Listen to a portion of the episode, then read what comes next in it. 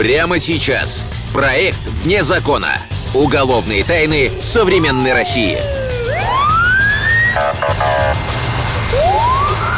Похищен ребенок.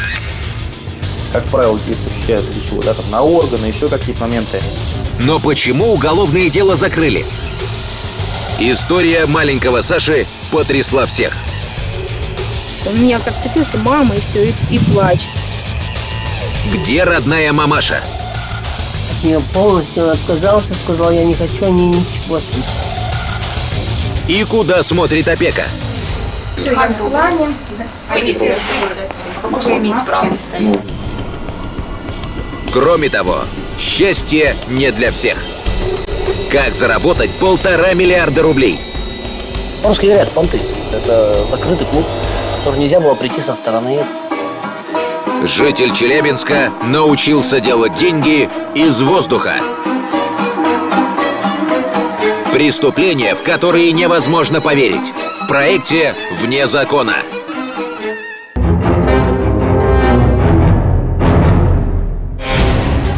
Эта история началась с ЧП в больнице. Прямо из палаты был похищен ребенок. Как такое могло случиться? Куда смотрела охрана? Ведь больница оснащена целой системой слежения. Каждый шаг фиксируют видеокамеры. Кто и зачем выкрал маленького мальчика? Мы выяснили подробности этого громкого дела. Горячее сердце. 2011 год. Московская область. Город Видное. По этическим соображениям некоторые имена и фамилии изменены. Это фрагмент записи с камер наблюдения. Неизвестная зашла в больницу с большой сумкой. Но когда выходила, видно, что сумка стала значительно тяжелее. В ней был спрятан похищенный ребенок.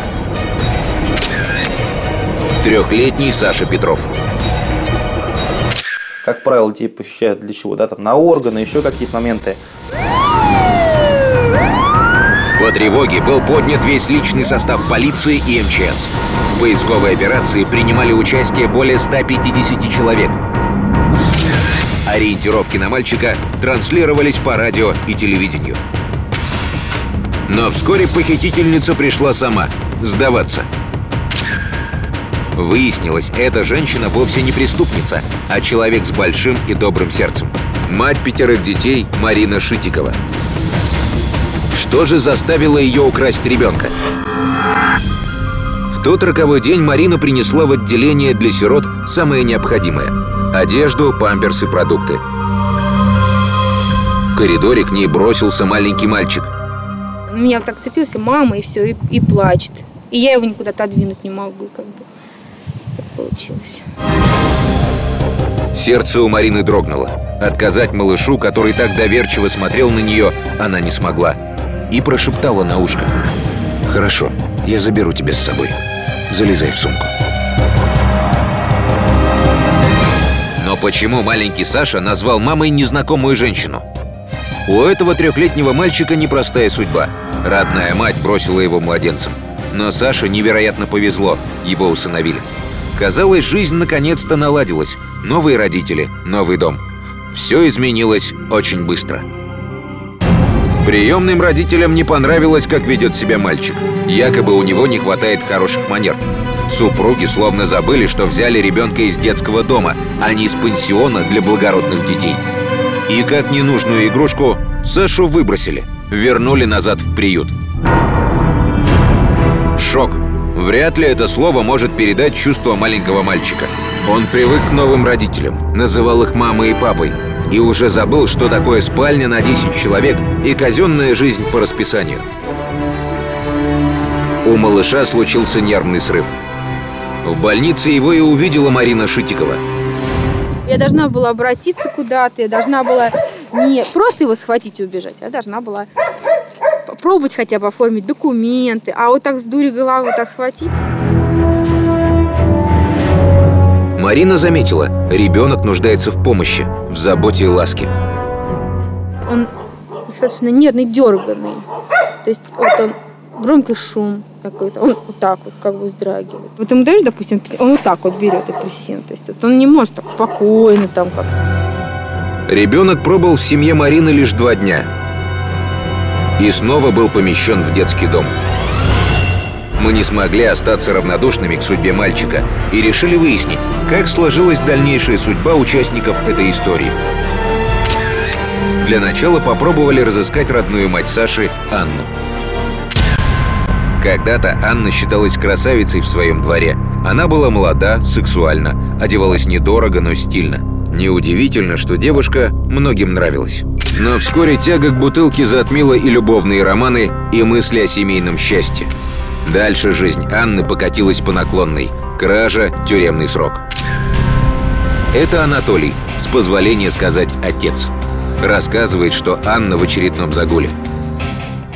Толь, слушай, а ты вот не хочешь съездить в мой детский дом, допустим? У меня сердце лопнет, я его увижу. Может, так легко? Он меня осуждает, хотя не виноват. Помощь сыну Анатолий видит по-своему. Например, опрокинуть рюмку-другую за его здоровье. Просто конечно, за Сашку, чтобы про него было все хорошо. Как говорится, без комментариев. Но у маленького Саши есть еще бабушка с дедушкой, родители Анны. Соседи рассказывают, семья приличная. Возможно, судьба внука будет им не безразлична. Двери нам не открывают. Спускаемся на первый этаж. Евгения Викторовна работает консьержкой в этом доме много лет. Давайте я оставлю контакт на свой телефон. Может быть, вы передадите, если их заинтересует судьба мальчика. Навряд. Почему? Потому что я им скажу, что они от, от нее полностью, он отказался, сказал, я не хочу о ней ничего слышать. Вот и получается, Саша не нужен никому, кроме Марины и Александра. Ну, хотелось бы, да. Хотелось что? Его взять, да. Ну, какое-то участие принять хотя бы в его жизни. 2011 год. Московская область. Город Видное. После того, как Марина забрала Сашу из больницы, на нее завели уголовное дело. За похищение ребенка. Женщина переживает. Теперь усыновить мальчика вряд ли получится. Представьте Нет. себе, женщина, которая украла, на которую заведено уголовное дело, будет ребенка оформлять опеку или что-то. К счастью, сыщикам удалось разобраться в этой непростой ситуации. Уголовное дело в отношении Марины Шитиковой закрыли. Практически достоверно установлено, что каких-либо корыстных или иной заинтересованности она, данная женщина, не имела. Вот, ею двигало общее такое простое человеческое желание помочь ребенку. Кажется, наконец Марина сможет усыновить Сашу. Но на пути у сердобольной женщины встают органы опеки. Мы пытаемся получить официальный комментарий в детском доме. Но, вероятно, бдительная охрана получила указание гнать журналистов в шею. Мне сказали, А кто вам сказал? Что же ответят органы опеки? Коридоры пусты, но кого-то найти все-таки удается. Никак. Никак, никак. Сотрудник управления. Убрали. Выйдите, выйдите отсюда. Какое вы имеете право здесь стоять? Ну, у вас вообще как организация которая А у государственная. нас сегодня приемный день. Однако, если верить расписанию, нам откровенно лгут. Почему чиновники прячутся, когда речь идет о судьбе человека? Пусть пока и очень маленького. Единственная, кому не безразлична судьба Саши, это Марина. Она мечтает устроить домашний детский дом, где без всяких выходных будет дарить ребятишкам заботу, любовь и ласку. Сегодня она живет в страхе, ведь в семье пятеро детей. Опека не вылезает от них. Вот они им не дают житья. Они как-то сказали. Ой, детки у тебя хорошие. Вполне можем отобрать, э, лишить э, тебя это. За что лишить? Им там лучше, что ли, будет? Или куда они их будут определять? Неужели органы опеки не понимают? Каждому ребенку нужен свой дом. И кто-то, кого можно обнять и назвать мамой. А ведь чиновники должны руководствоваться только счастьем детей. Чтобы пробиться сквозь бюрократическое равнодушие, Марина затратила много времени и сил. И, к счастью, у истории маленького Саши теперь счастливый конец. После долгих мытарств Марине наконец-то удалось забрать малыша в свою семью. И у Саши появились настоящие мама и папа.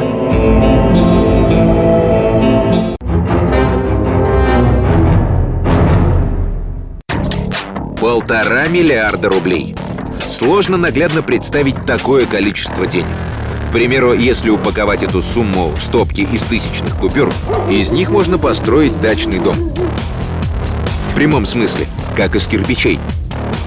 Как же стать счастливым обладателем этой огромной суммы? Житель Челябинска придумал рецепт. Наша съемочная группа вылетела в этот город, чтобы узнать, как сделать деньги из воздуха. Волшебник Гудвин 2009 год. Челябинск. Это неприметное двухэтажное здание еще недавно посещали тысячи людей. Если бы стены могли говорить, мы бы узнали, сколько здесь было пролито слез, сколько сломано человеческих судеб. Что же тут происходило? И какая тайна скрывалась за этими дверьми? А начиналось все 15 лет назад. Вот кадры из домашнего архива. Константин Филимонов, известный челябинский парапсихолог и колдун, с трудом идет по улице на костылях. Недавно он стал инвалидом, получив тяжелейшую травму позвоночника. Кость, ну ты себя как чувствуешь-то? Нормально тебе? Ничего? Ничего, хоть все так нормально. Жить да и ладно. Ну ладно. А через несколько недель произошло настоящее чудо, которое не смогли объяснить лучшие светила медицины. Посмотрите, это кажется невероятным. Но вчерашний инвалид отбросил костыли и лихо отплясывает на дне рождения у своего друга. Он полностью здоров и готов исполнить свою мечту – сделать людей счастливыми. Он часто рассказывал о травме своего позвоночника, шел по городу, такой несчастный, на костылях, видел, как люди идут, все такие озабоченные, все злые. Он давал, дал тогда в то время себе слово, э, что если он вот вылечится, то он сделает всех людей счастливыми. 2009 год. Челябинск. Это Екатерина Бокарева. В недавнем прошлом обычная студентка. Девушка давно мечтала об отдельной квартире, но теперь ходит на допросы в полицию. Здравствуйте. Пожалуйста. Сейчас Катя подробно рассказывает следователю, как поверила в чудо и как однажды вступила в таинственную организацию.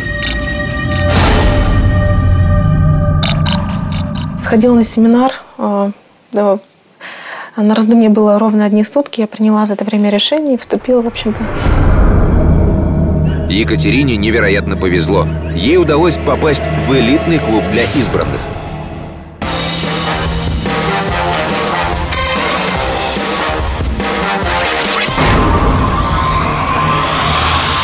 А это отставной военный Игорь Агафонов. Бывший офицер мечтал об уютном коттедже в Черногории. Однако скоро к нему придут судебные приставы.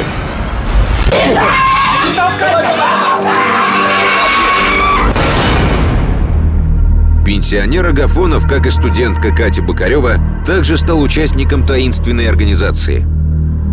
Но это грозит тем, что я остаюсь на улице без жилья. Я, конечно, я никого не виню в этой ситуации, я виню прежде всего себя. Основал заведение тот самый чудесный исцелившийся парапсихолог Константин Филимонов. Встав на ноги, он, как волшебник Гудвин, пообещал, что сделает всех счастливыми. Обнадежил и Наталью Севастьянову.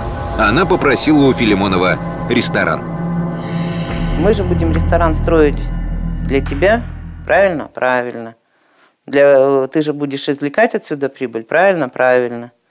Для постройки ресторана деньги нужны? Правильно? Правильно. Ты же их принесешь? Наталья взяла в трех банках потребительские кредиты и отнесла к Филимонову миллион. Обмануть пенсионеров и студентов несложно. Недаром аферисты называют их легкой добычей. Вот и Филимонов обещал своим вкладчикам золотые горы. С вложенных денег будут начисляться огромные проценты. До 88 годовых. И люди поверили, что будут жить припеваючи и ничего не делать. Теплые морские страны, яхты, путешествия. Филимонов уверял, вам будут доступны все атрибуты красивой жизни. И вскоре вашему богатству и счастью позавидуют даже арабские шейхи.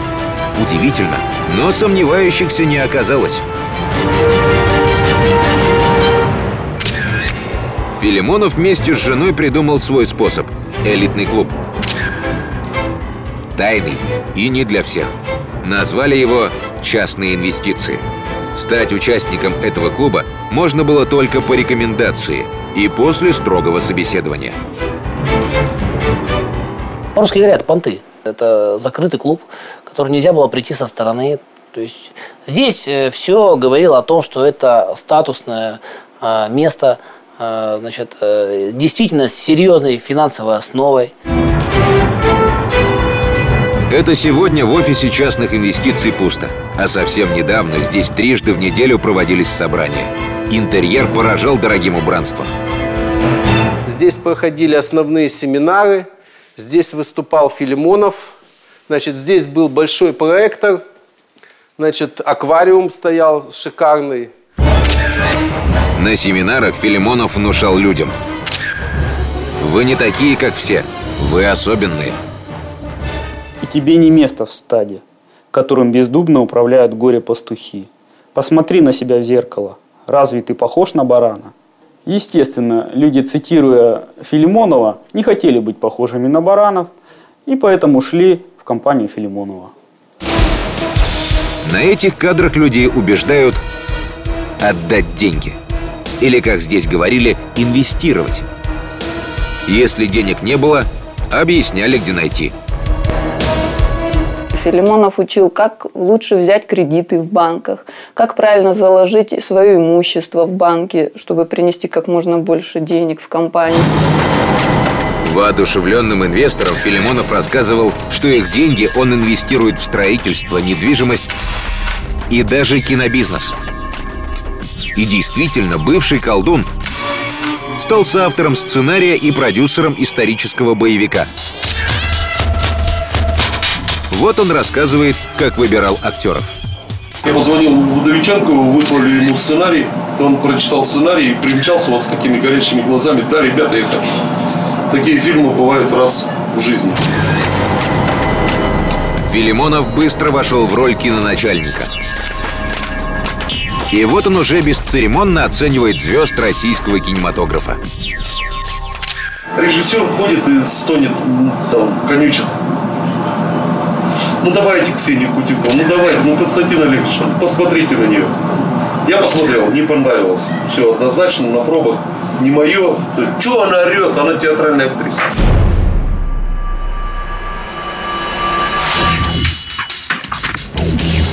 Уже позже выяснилось, финансирование неудачной киноленты – это единственное, что бывший парапсихолог действительно попытался сделать.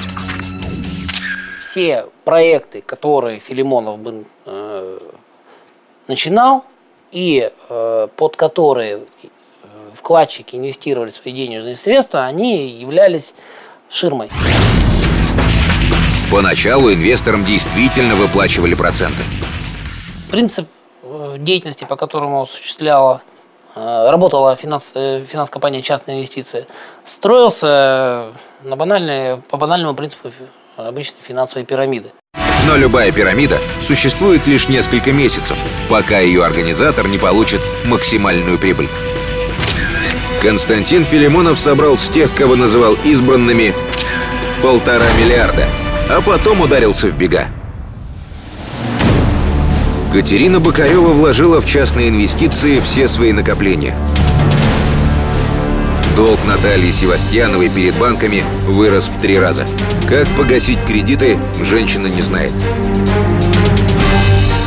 Игоря Агафонова грозятся выселить из квартиры. Он брал деньги под залог. Счастливым и богатым стал только Константин Филимонов. Он бежал из Челябинска. И сегодня чудесно излечившийся инвалид отплясывает на зарубежных курортах. Надолго ли хватит ему украденных денег? Неизвестно.